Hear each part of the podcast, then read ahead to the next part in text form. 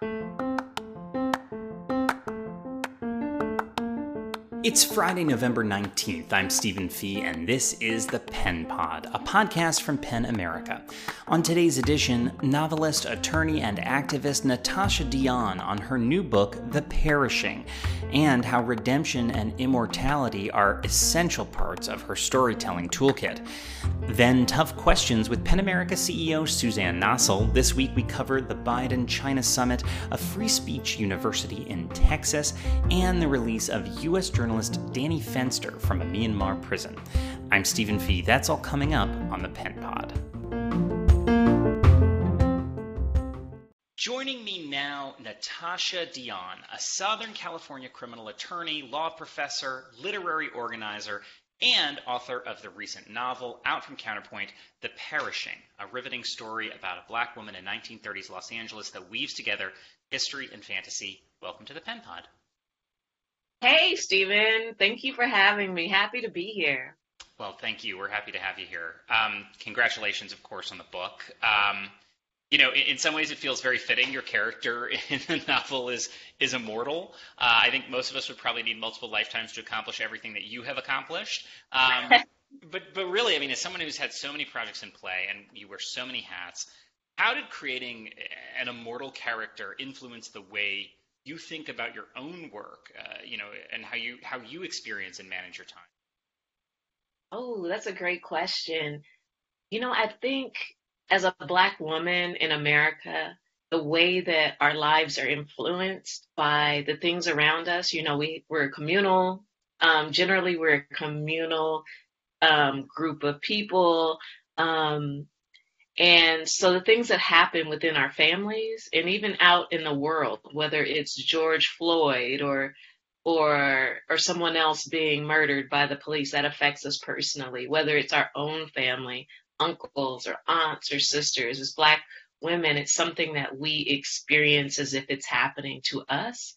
Um, so it feels like aside from, you know, my degrees in law or or creative writing or the one I'm pursuing now in psychology. Um, I just think living anyway in the body of a black woman feels like immortality, like you've lived several lifetimes, constantly recreating yourself. So it felt very much in line with my experience as a black woman in America.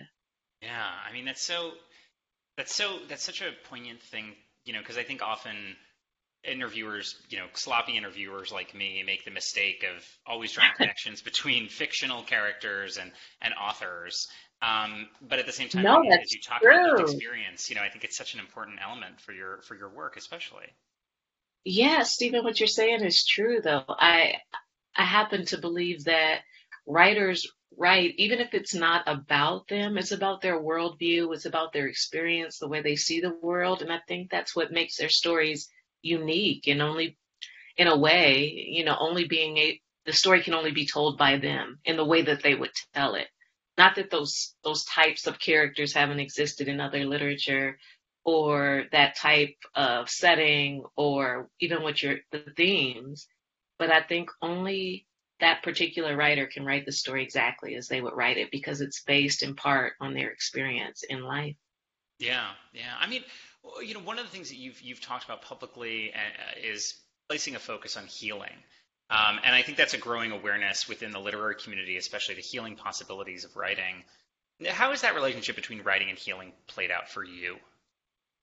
Oh my gosh, uh, you know, so much. So, you know, people say, okay, so I'm studying, um, I'm getting a master's in psychology to become um, a medical therapist because I want to be able to help people differently and also to help with my own understanding of people as they go through the criminal and justice system um, to be a better advocate.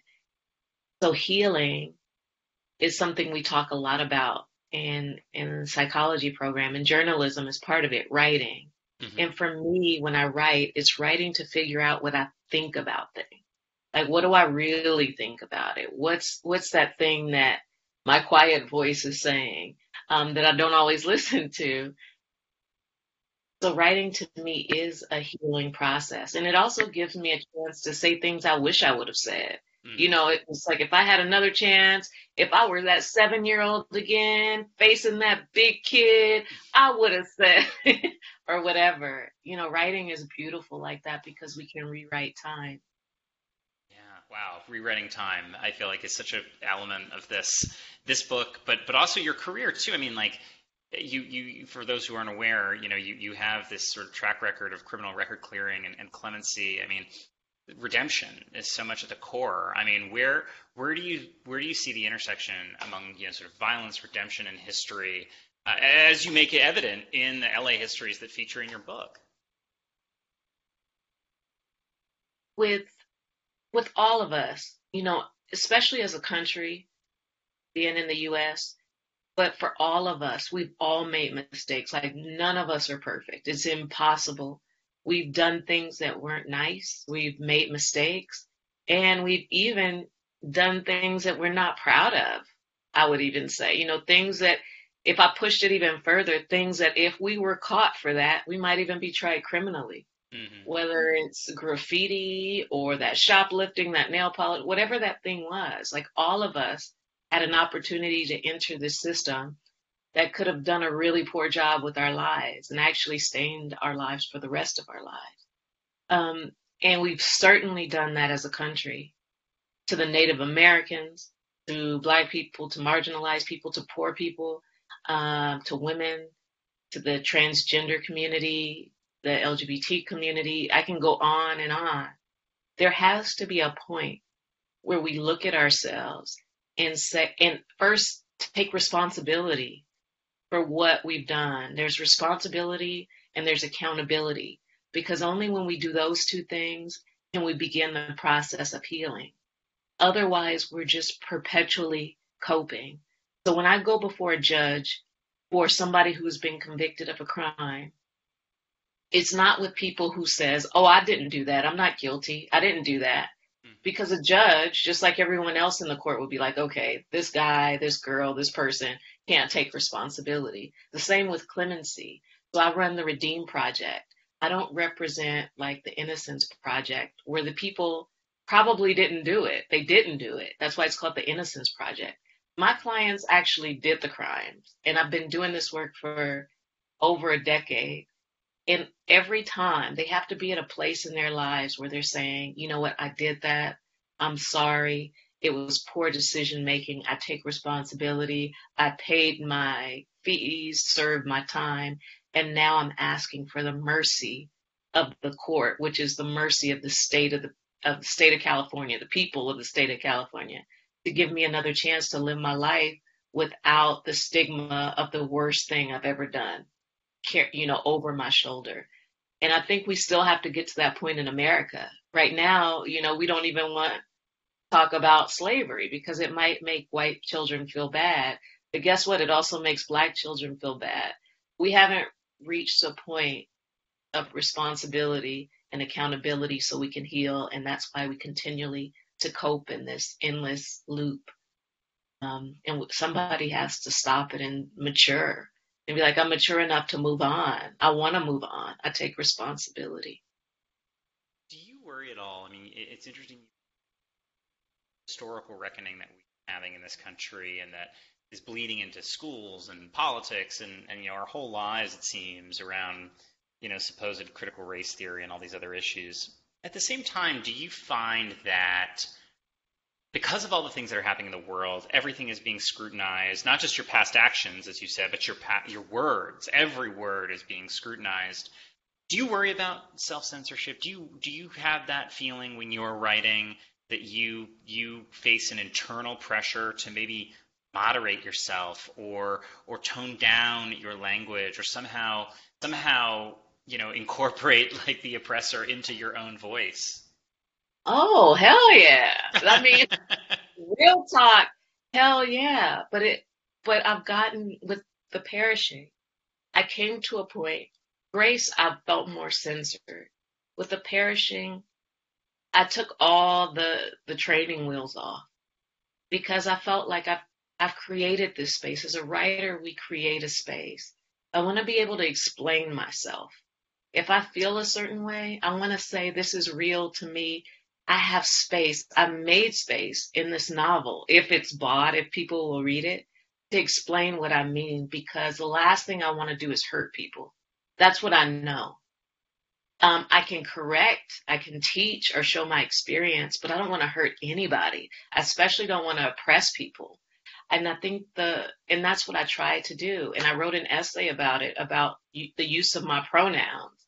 And someone asked, because I have a hard time using she, her, she, her, or they, whichever I want to, because of all the ways I've been renamed throughout my life. So my full name is not Natashia Deón.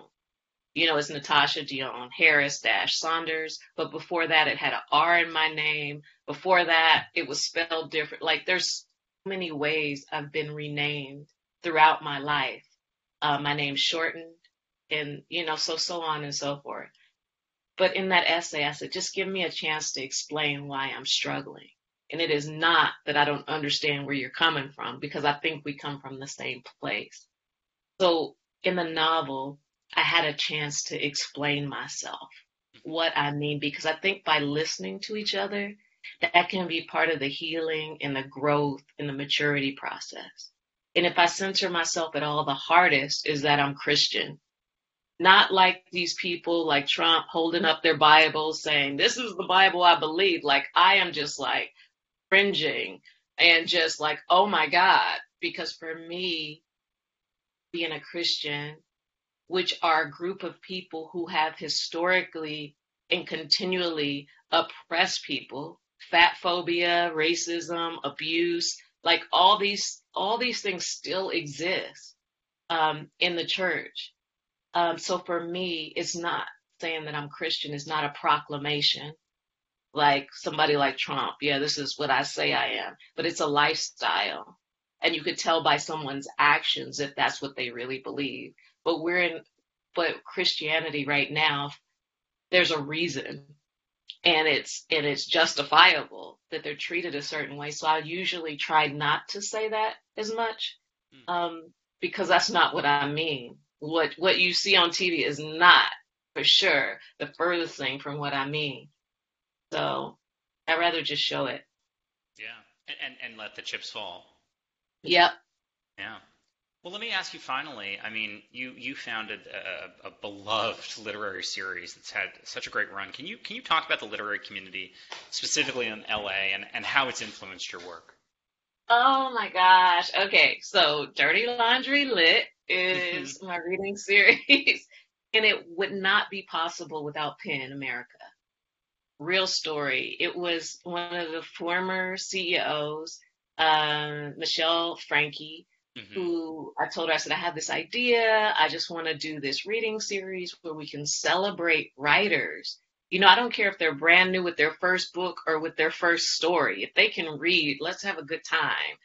So we go to a bar in Hollywood. There's a DJ on the stage. Everybody wears glow sticks. We make posters for every reader, even if it's their first reading and the experienced reader who's there. And we shout and we cheer like they're rock stars. A standing room only, about 200 people, and we just have a good time. And you know, it feels good, and that's to me what the LA literary community is. There's no gatekeepers. If you want to do a reading, sitting in some panties and you know at the beach or you know in somebody's house people will come and they'll be like what color panties do we have to wear? Let's support let's support some reading you know it's like yeah. it's like that and i love that because we get to grow and everybody has an opportunity to contribute to the community because i believe it is a community. Well let's leave it there for now. I could keep going, but I won't. Um, Natashia Deón, uh, the book is The Perishing, uh, also a 2010 Emerging Voices Fellow. Thank you so, so much. Thank you so much for having me.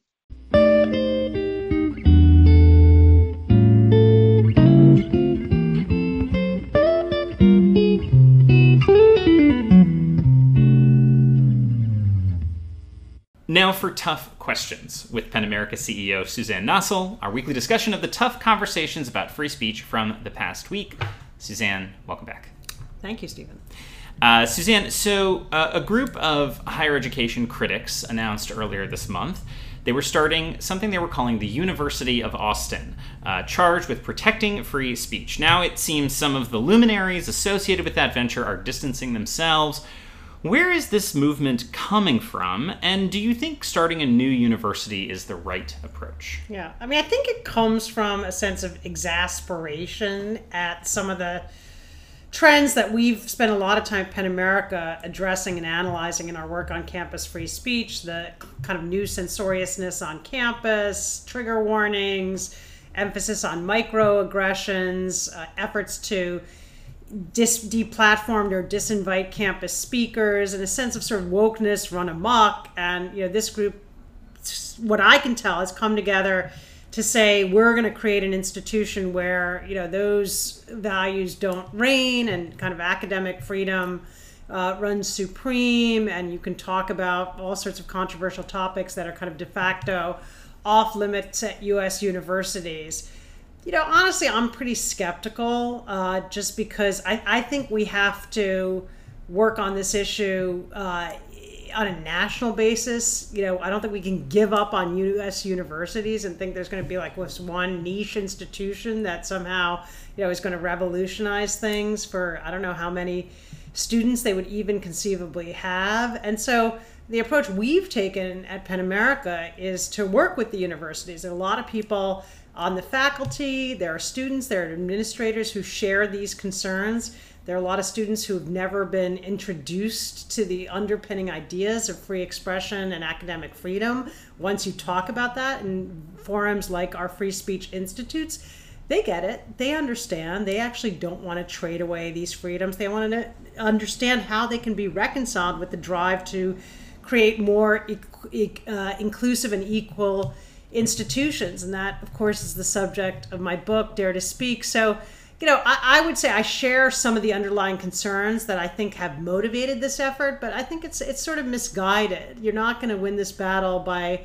kind of buying a plot of land outside Austin and and creating this sui generis institution. I think that's why you've seen some of the early backers pull out so quickly also because of just the climate of dismissiveness toward kind of all the rest of higher education. I don't think you can kind of throw all of that aside with the wave of a hand. I think we need to come to grips with the buffeting forces that are affecting our campuses and, and learn how to how to navigate and steer that.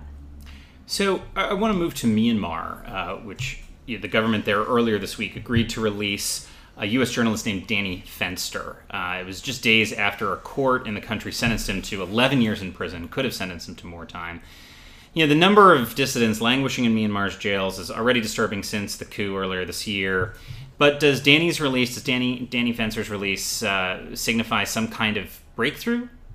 I fear that it doesn't. You know, it's it's very unusual for there to be an American kind of caught up in that type of situation, and there was a lot of pressure for his release. Bill Richardson made a trip to Myanmar where he's been before. Bill Richardson made a trip uh, some years ago when Wa Lone and Soe Oo, who uh, we awarded our PEN America Freedom to Write Award uh, to them when they were in prison. They were journalists for Reuters who were imprisoned for documenting uh, a massacre of the Rohingya.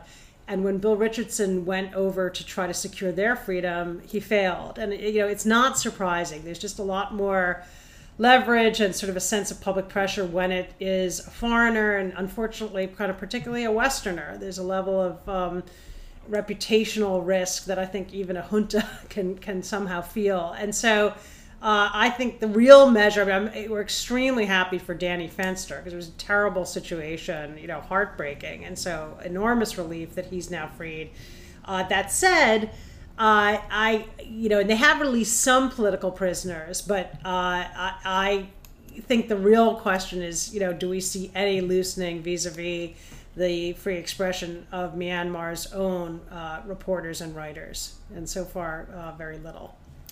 Uh, so finally, also this week, President Biden connected with Chinese leader Xi Jinping. Um, doesn't seem to have been hailed as some major breakthrough, though Biden did reportedly raise human rights uh, and concerns regarding Xinjiang, Tibet, and Hong Kong. The two also reached an agreement to loosen restrictions on journalists from their respective countries. Do you see increased diplomacy as potentially yielding progress on human rights in China? You know, in terms of China's domestic human rights situation and how it treats its minority populations and dissidents and critics, I think U.S. and Western and even global leverage are very limited. I think there, you know, certain uh, outrages that the Chinese won't stoop to because of their own reputational concerns, but that they exercise a very free hand and are rather impervious to external pressure. I do think the agreement on allowing journalists back in, uh, you know, while incomplete, is important. It was really, uh, you know, the expulsion of all of the reporters from Voice of America, the New York Times, the Washington Post, the Wall Street Journal. You know, it was just a, a, the the slamming shut of an incredibly important window for analysis of Chinese society. I mean, it's it's remarkable. I've thought a lot about the stories that we're getting over the last year uh, from people who are stuck outside the country and just how hard it must be for them to source and report. And so I do think that the, the restoration of that access uh, is an important step. Of course, it's partial. We did a big report a few years ago on the restrictions. That, you know, this is uh, long before the expulsions, but on the restrictions for foreign journalists who are operating then, travel restrictions, parts of the country that you can't go to, threats and intimidation uh, if you take on certain stories, sort of leveraging, using the visas as sources of leverage to threaten and in some instances punish critical coverage. And so, you know, one has to assume, and I am certain that all of that is going to be restored. I think they did this partially because of the Olympics and just, you know, the uh, utter bizarrety of having these major global media outlets, uh, you know, effectively shut out for that spectacle, which of course uh, they plan to use to burnish their international image, Beijing's international image to the max- maximum extent. So, you know, I, am glad the Biden administration raised and prioritized it. It's actually an issue that Biden had taken up uh, previously, and so it's it's reassuring to see that it remains a priority. But uh, you know, we're going to have to, and other organizations, be continually vigilant about you know what they're actually our journalists are actually able to do inside the country. All right. Well, we'll leave it there. Suzanne Nossel, CEO of PEN America and author of Dare to Speak defending free speech for all. Thanks, Suzanne. Thank you.